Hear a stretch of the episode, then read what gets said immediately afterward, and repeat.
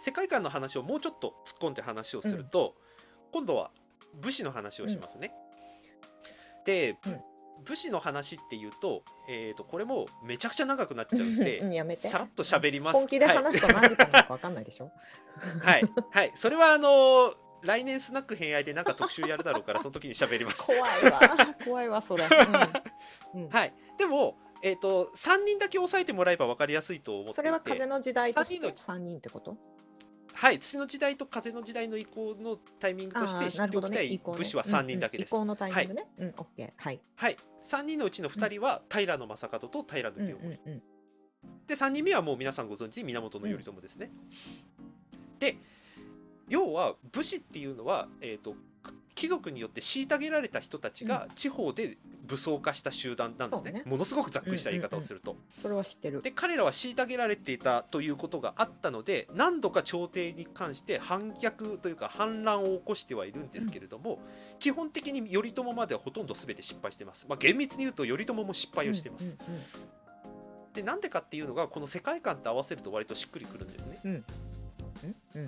どういうことかというと、平の、ま、うん平の正門はあの知ってる人は知っているあの今でも大手町にね、あの首塚。が残ってますけれど、はい、ありますけれども、彼は親王を名乗ってるんです。新しい天皇のうんうんって書いてる、うん彼はそれを掲げて関東で独立運動を起こす、はいはい。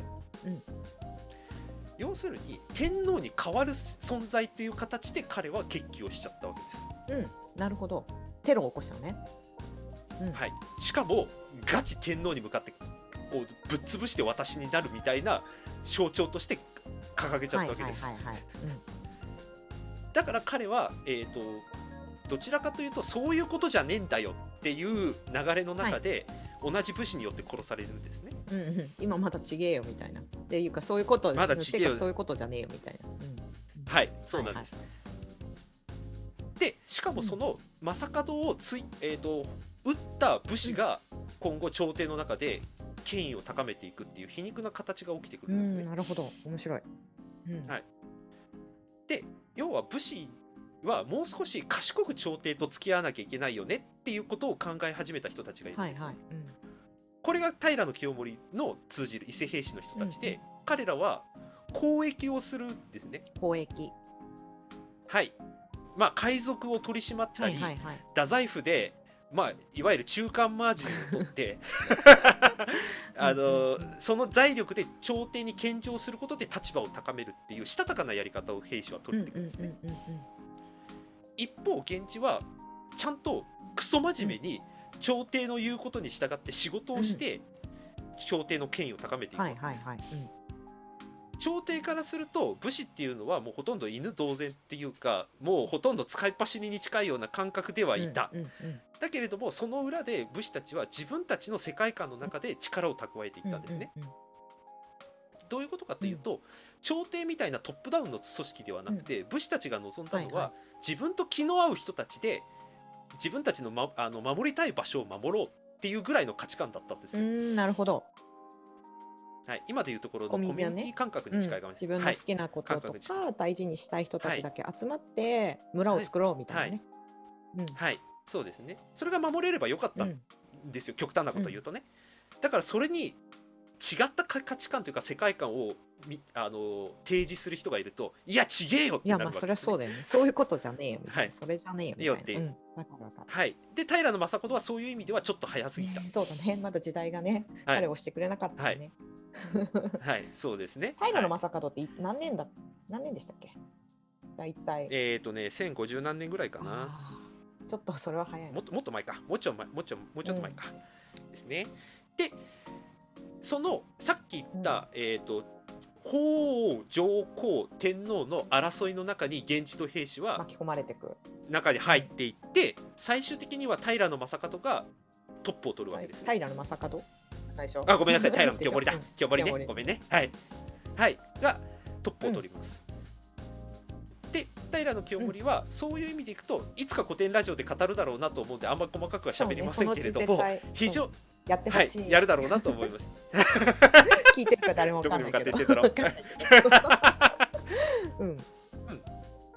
実はもしその、うん。贈与論の贈与と交換のスイッチの話をこの話に当てはめるんだったら、はいはえー、と平清盛の時に多分交換のスイッチが入りかけたんだろうなと僕は思ってはいるんですけども、なんでかっていうと彼はここで土地ではなくてお金の方で日本の経済を日本国を回そうとしてたんですね。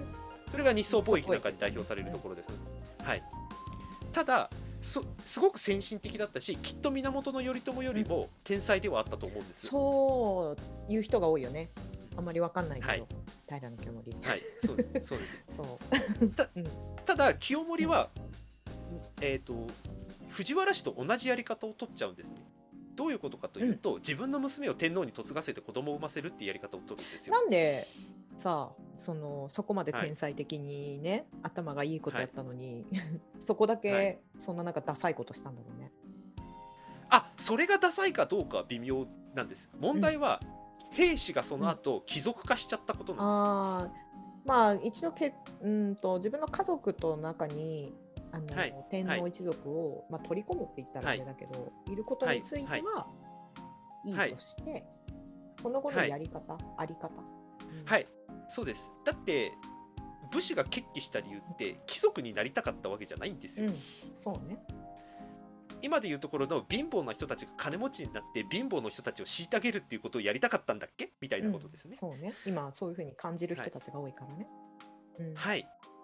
なので、いや、これは違うぞっていう人たちが担ぎ上げたのが源頼朝になるわはけです。いはいはい。うんつまり、平清盛が、まあ、あえて失敗したって言い方をするのであればはい、もともとあった武士の世界観とは違うところに自分のゴール地点を置いちゃったことですね。うんうんうんうん。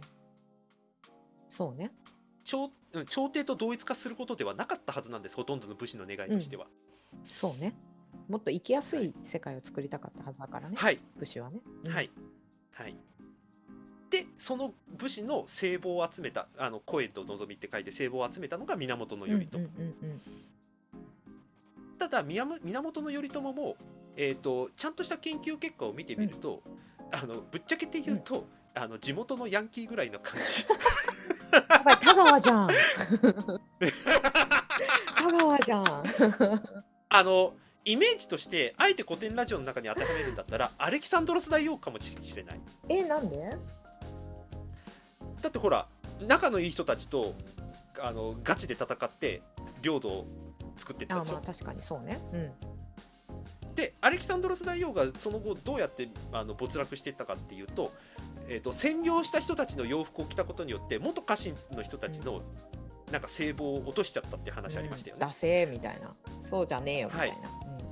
うんはい、さっきの平清盛も実はそうですよね。ああなるほど。はい確かに。で源頼朝も実は、えー鎌倉幕府を作る前後ほぼ前後に自分の娘を天皇に嫁がせるってことをやってます。ほう。うんうんうん。あれ？確かに。えー、とさっきも言った通り記録を見てみると源頼朝ってなんていうかな天才的なリーダーっていう見方ももちろんしてもいいと思うんですけど、うんうんうん。仲のいい人たちをまとめ上げられるなんていうかな集団のトップぐらいな感じで、はいはいはい。カリスマ的リーダーっていう感じよりは、さっき言ったヤンキーのヤンキーのトップみたいな 賊の頭みたいな感じになってたのね。はい、あなんかよくその仲間たちと一緒に戦いに行った後よーしみんなで飲みに行くぜみたいな感じのことを言って 盛り上がってるとかって資料も残ってたりするんですよ。いいお前がいないと寂しいんだよみたいなことを言ってたりする どっかで聞いたことあるなそれ。どっかで聞いたことあるな私。あれ？スクールオーズかな？知ってる人しかわからないからそのネタ。うんはいはいそれで GTO かなみたいなそうね。そんな感じ。はいうん。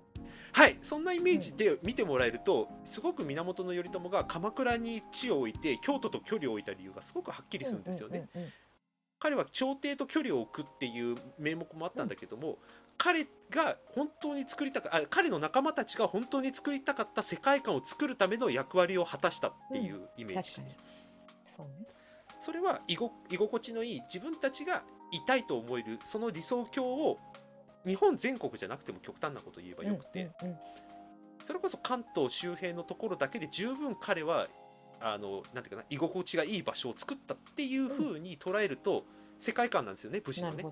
せ武士のせみんなの望む世界観をそのまんま継続して作り上げたのが源うんうんちゃんと体現してったってことね。その世界観を。はいそうですはい、だからそのさ世界観の中にそぐわなければ源頼あの義経でも殺すっていう、そうね。残虐な。はいはい、ところもあるっていうそこにだから家族感はないんですよ。それね、かなりキーワード。家族感はないはいのは、はい、風の時代も多分そうかな？そうなんそうですね。うんあのー要は多分結婚観とかがこれから変わってい。くと思うし、あとは性の多様性っていう言葉もあるから、はうん。ね、これからそういう意味で変わっていくパートナーシップの作り方も変わっていくし、でよりうん。多分、うん、ともっと多分国の行き来もしやすくなると思うから、はい。うん、と家族っていう形が、まあ、今までは核家族とかそのなんだっけ血のつながりでどうにかしようっていうところもあったけれどそういう垣根を越えた上での新しい多分家族とか、まあ、形がこれからできてくるとはいう雰囲気があるじゃないですか。今もうすでに流れとして。うん。はい、うん。そうですね。でそこで家族間で見ると、実は平清盛がいた平家って割と家族間仲いいんですよ。そうね、それは 平家も平家物語かな。うん、うん、はい、もうだからで源氏の方がむしろ仲悪いですね。めちゃくちゃ。最近それちょっと知ったからさ。はい。うん、そうですね、ルリコさんのおかげでね。皆さんスナックはい、偏愛聞いてね。詳しくはあの、はい、そうですね。はい、うん。だから結局そのせ、えー、と家族よりもある種理念とか仲間たちとの共通の世界観を優先させた結果、多分源氏は3代で滅んじゃったのかもなっていう仮説も一応成り立まあったりする。確かにね。